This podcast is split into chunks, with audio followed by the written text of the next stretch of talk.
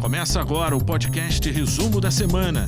Todos os destaques do que foi notícia durante a semana na Câmara do Rio. Olá, está no ar o resumo da semana. Parlamentares aprovaram um projeto que vai permitir que imóveis tombados e preservados sejam reconvertidos em residenciais ou comerciais. A cidade do Rio tem cerca de 1.700 imóveis tombados. Em segunda discussão, os vereadores debateram o projeto 136A de 2019 do Poder Executivo, que estabelece condições especiais de incentivo para a reconversão de imóveis protegidos e de edificações existentes, desde que sejam regularmente construídas e licenciadas. O projeto pretende transformar imóveis tombados e preservados em unidades comerciais ou residenciais. Esse processo é conhecido como reconversão a ideia é dar um novo uso para cerca de 1.700 unidades tombadas e 10 mil preservadas. O projeto recebeu mais de 100 emendas, que foram discutidas nos últimos dias pelo Colégio de Líderes. A gente precisava, sem dúvida alguma, de mais discussão com os parlamentares, mais discussão com a Associação de Moradores, até para esclarecer e explicitar pontos polêmicos que constam da matéria do 136.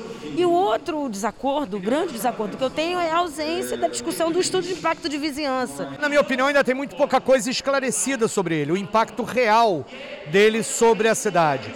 Ele tem uma boa intenção, que é dar um novo uso para prédios, para casas, casarões e do patrimônio histórico que muitas vezes está deteriorado. Ele tem uma boa intenção, mas o impacto real dele não é possível medir ainda. Nós temos um estoque, um acumulado de muitos imóveis tombados e preservados sem destinação na nossa cidade, porque são limitados pelo uso habitualmente residencial porque são unifamiliares. E o que nós queremos com esse projeto é deixá-los mais dinâmicos.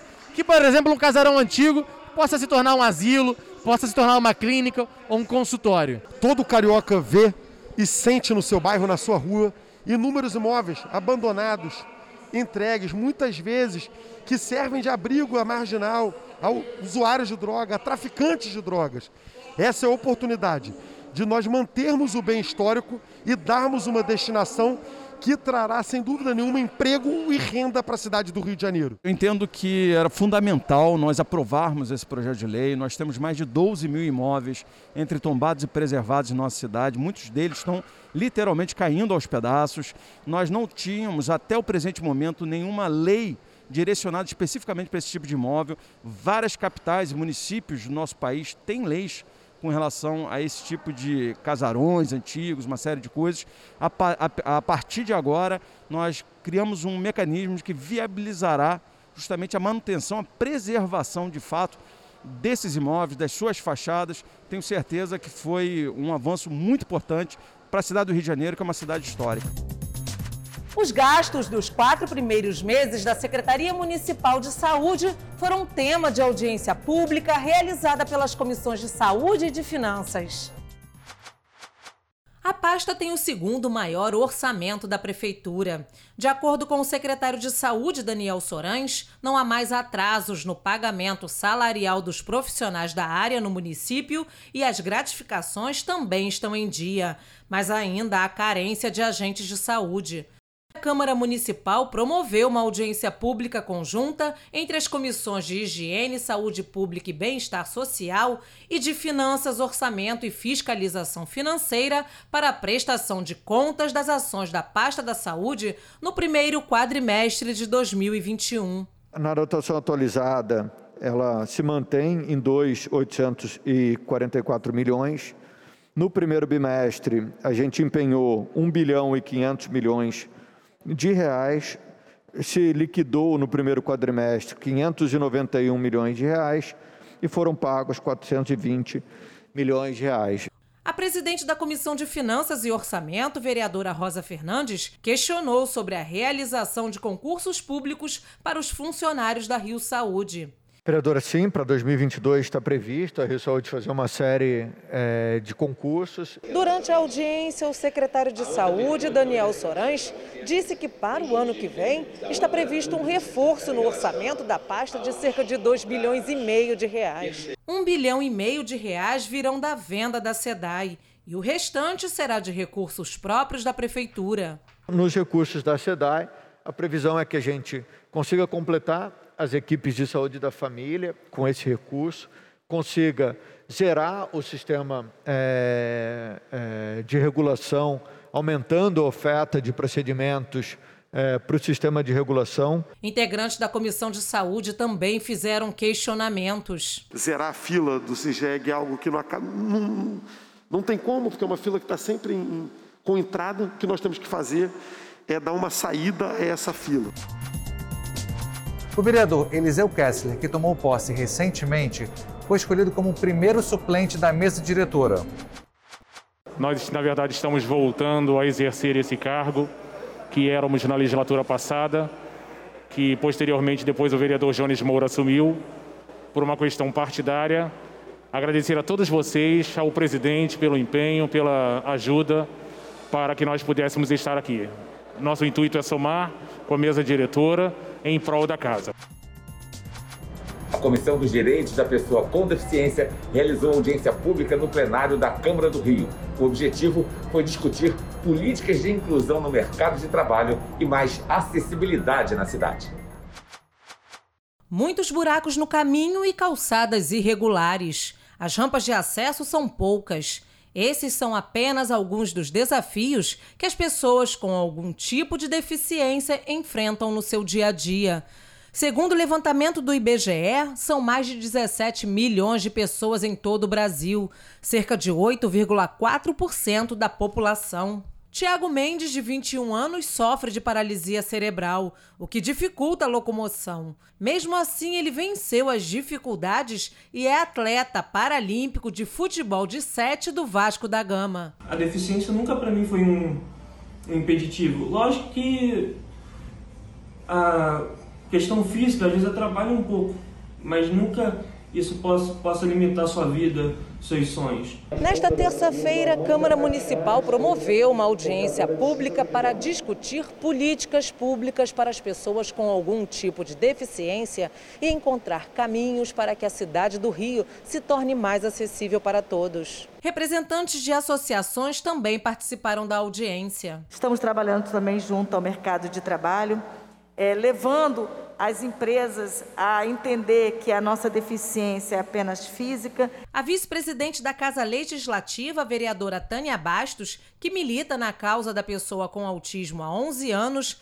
lamentou a situação dos centros de atendimento para as pessoas com deficiência. Eu tenho certeza que o, o nosso secretário estará dando toda a cobertura. Quando eu apresentei a ele as necessidades dos CAPCIS, na mesma hora, ele me disse o seguinte: vereadora, esse ano nós estamos arrumando a casa, mas eu acredito que para o final do ano, por mais ainda no, início do ano que vem, nós teremos condições de fazer as reformas que os CAPCIS necessitam. Nós vamos aumentá-los é, usando a rede histórica, uma rede fantástica que já existe aqui no município, de, de uma rede credenciada, quer dizer, outras organizações que também fazem o mesmo trabalho que a Secretaria faz. O presidente da comissão, vereador Márcio Ribeiro, autor da lei que prioriza a vacinação contra a Covid-19 em pessoas com deficiência, fez um balanço da audiência. A gente sabe que a luta é muito grande, os últimos quatro anos de gestão na cidade foram muito ruins, mas acho que a secretaria vem crescendo, vem melhorando, o trabalho da prefeitura vem melhorando e eu acho que a gente junto vai conseguir diminuir pelo menos essa distância tão grande até que vai chegar um ponto que todo mundo vai ter as mesmas oportunidades. A Comissão de Defesa da Câmara Civil, a partir de agora, vai ter mais atribuições. Os parlamentares aprovaram uma resolução que permite que o órgão fiscalize mais de perto as ações do poder público na prevenção e gerenciamento de desastres, crises e calamidades públicas. Os parlamentares também aprovaram em segunda discussão o projeto de resolução de autoria da Comissão de Defesa Civil, que acrescenta, altera e inclui dispositivos no regime interno da Defesa Civil Municipal.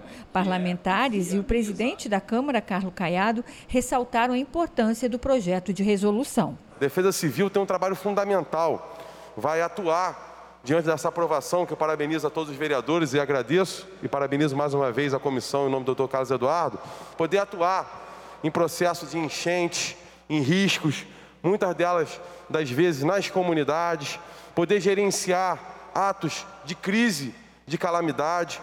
essa é uma comissão que com certeza ela é de prevenção e que vai salvar muitas vidas na nossa cidade. Parlamentares se reuniram com o secretário de Desenvolvimento Econômico, Chicão Bulhões.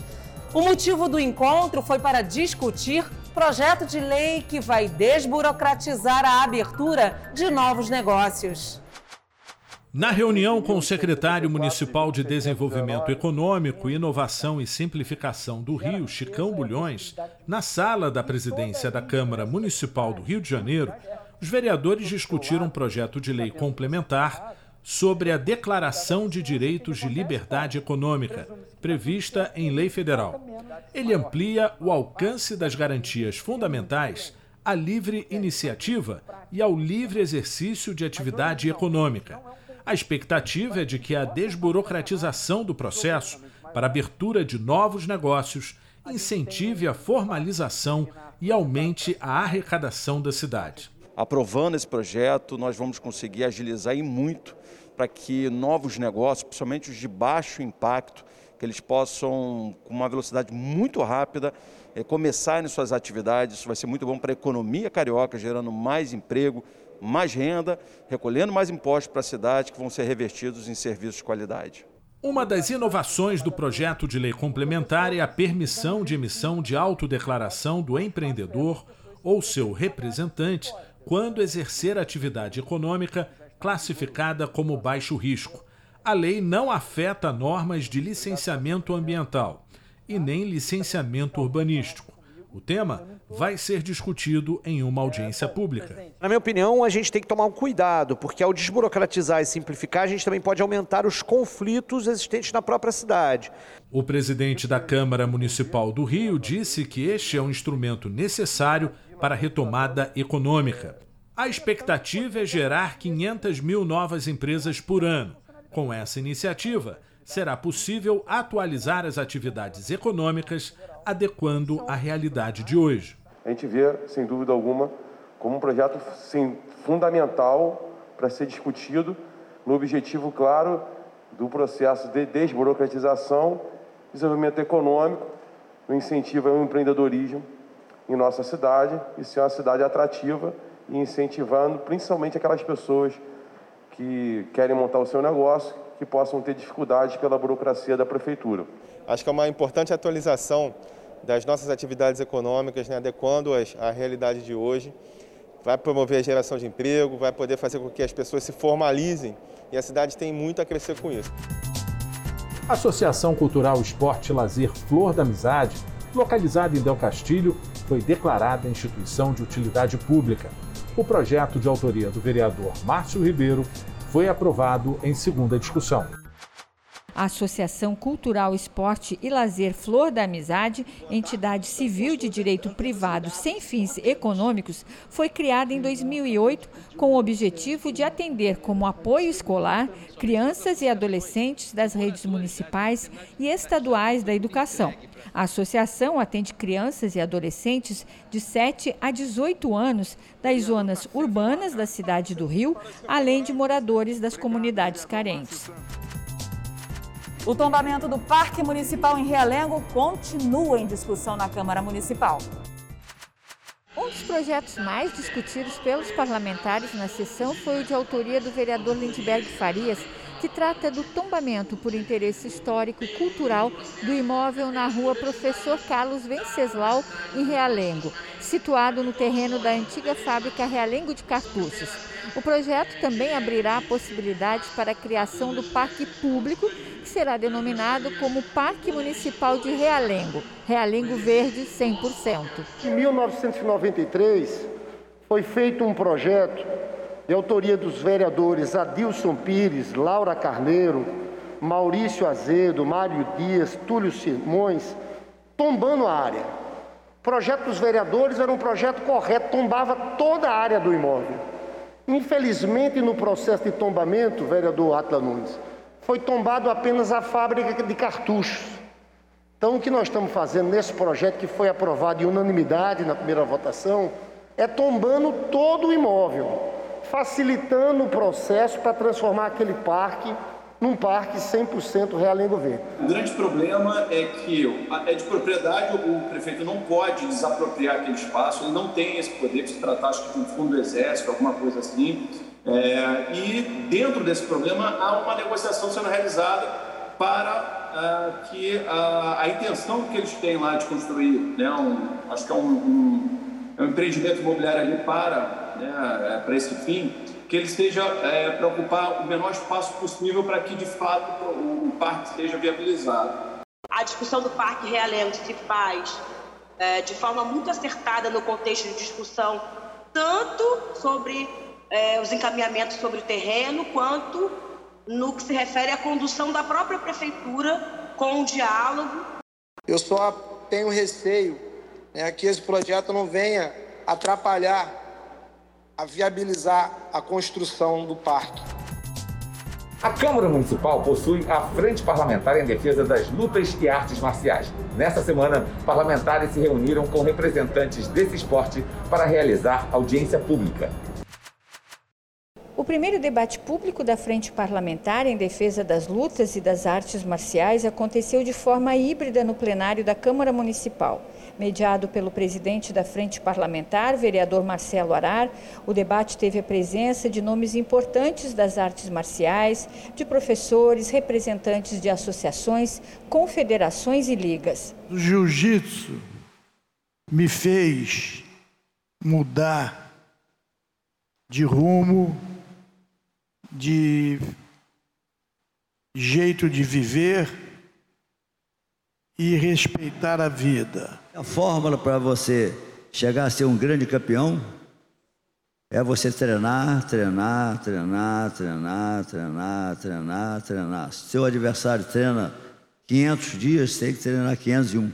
Eu tenho certeza que a gente, como mestre, toda vez que a gente tem um aluno e a gente vê o resultado, seja o resultado físico, num campeonato esportivo, principalmente pelo resultado mental daquele aluno, e a gente sabe o potencial do nosso trabalho. O debate também contou com a presença do presidente da Câmara e membro da Frente Parlamentar, vereador Carlos Caiado, e o secretário municipal de Habitação, Cláudio Caiado. Sabemos o como fomos marginalizados, como as lutas foram marginalizadas. Eu acho que vocês, com muita competência, é, tiraram esse estigma e hoje todos veem a importância da, do esporte, principalmente das lutas, para a formação de caráter, para a disciplina, para o aprendizado. A Câmara Municipal está sempre atuando, não só os dias de hoje, para poder cada vez mais avançar em políticas públicas em defesa do esporte. Escolas de luta, Cidade das Artes Marciais, Calçada da Fama, projetos sociais e artes marciais pós-pandemia foram alguns dos temas discutidos. Todos os projetos têm como objetivo contribuir para o desenvolvimento do esporte no município do Rio. Hoje estamos anunciando, aqui no município do Rio de Janeiro, a volta do projeto Escola de Lutas, que vai proporcionar um ensino milenar das artes marciais, a ética, a disciplina. Veja quem foi homenageado na Câmara Municipal. O centenário de Paulo Freire, conhecido como patrono da educação brasileira, foi celebrado em solenidade no Palácio da Câmara Municipal. A iniciativa foi do vereador Raimon.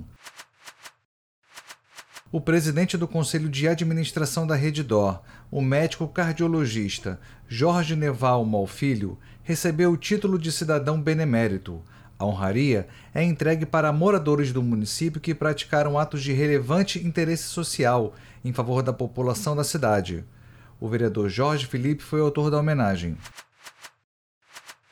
Já o presidente da casa, o parlamentar Carlos Caiado, entregou o conjunto de medalhas Pedro Ernesto ao procurador do município, Gustavo da Rocha Schmidt. Essas foram as notícias do resumo da semana. Até a próxima! Você ouviu o podcast Resumo da Semana? Acompanhe as notícias sobre a Câmara do Rio em nosso site câmara.rio e nas nossas redes sociais, arroba Câmara Rio.